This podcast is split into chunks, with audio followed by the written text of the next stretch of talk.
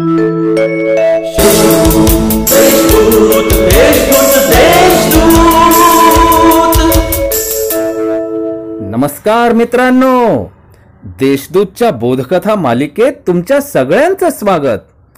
आज मी तुमच्याशी एक सुंदर बोधकथा शेअर करणार आहे.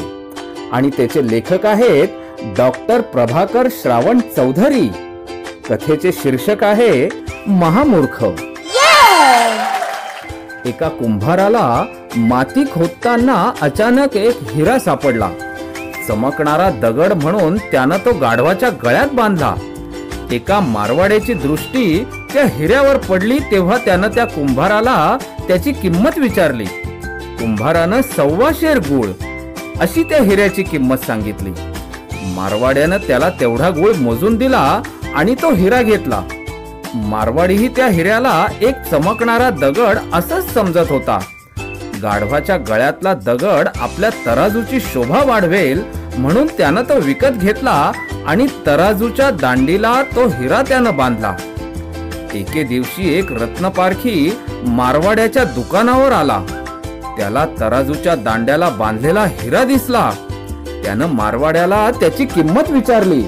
मारवाडी म्हणाला पाच रुपये. रत्नपारखी मोठा कंजूस होता लोभी होता.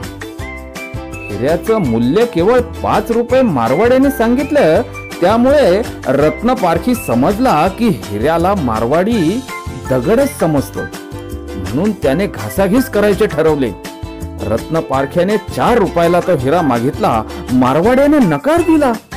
मी चार रुपयाचा सव्वा शेर गुळ देऊन घेतलाय मला एक रुपयाचा नफा पाहिजेच. रत्नपारख्याने विचार केला काय घाई आहे? मारवाड्याचे दुकान तर गावातच आहे. उद्या येऊ आणि पाच रुपयांना हा हिरा विकत घेऊ. नंतर रत्नपारखी आपल्या घरी निघून गेला. योगा योगानं दोन तासानंतर त्या गावी एक दुसरा जोहरी पाहुणा म्हणून आला होता. तो काही सामान घेण्यासाठी दुकानावर आला आणि दुकानावर येताच त्याला समोरच तराजूला टांगलेला तो हिरा दिसला. हिरा चमकत होता. तो जोहरी चमकला. सामान खरेदी करण्याऐवजी त्यानं त्या चमकदार दगडाची किंमत विचारली. मारवाड्यानं किंमत पाच रुपये सांगताच जोहऱ्यानं झटकन खिशातून पाच रुपये काढून त्या मारवाड्याला दिले. हिरा ताब्यात घेतला. आनंदाने चालत चालत थेट त्याच्या गावी गेला. इकडे दुसऱ्या दिवशी गावातला तो रत्नपारखी दुकानावर आला. पाच रुपये मारवाड्याला देत म्हणाला हे घ्या पाच रुपये द्या तो चमकदार दगड. तेव्हा मारवाडी म्हणाला दुसरा एक माणूस आला होता त्याने पाच रुपयाला तो दगड विकत घेतला. त्याने तर घासाघिसही केली नाही. ते ऐकून रत्न पारखी पस्तावला. त्याला चक्करच आली. तो मारवाड्याला म्हणाला अरे मूर्खा तो दगड नव्हता हिरा होता हिरा अनमोल हिरा होता. तू पाच रुपयांना विकलास? तेव्हा मारवाडी म्हणाला मला तर माहीत नव्हतं तो अनमोल हिरा आहे म्हणून. पण तुम्हाला तर ठाऊक होतो ना तुम्हास काय म्हणावे? महामूर्ख! तात्पर्य ज्ञानी असूनही जाणून बुजून अज्ञानी बनणं हा मोठा मूर्खपणा आहे. लोभ नसावा.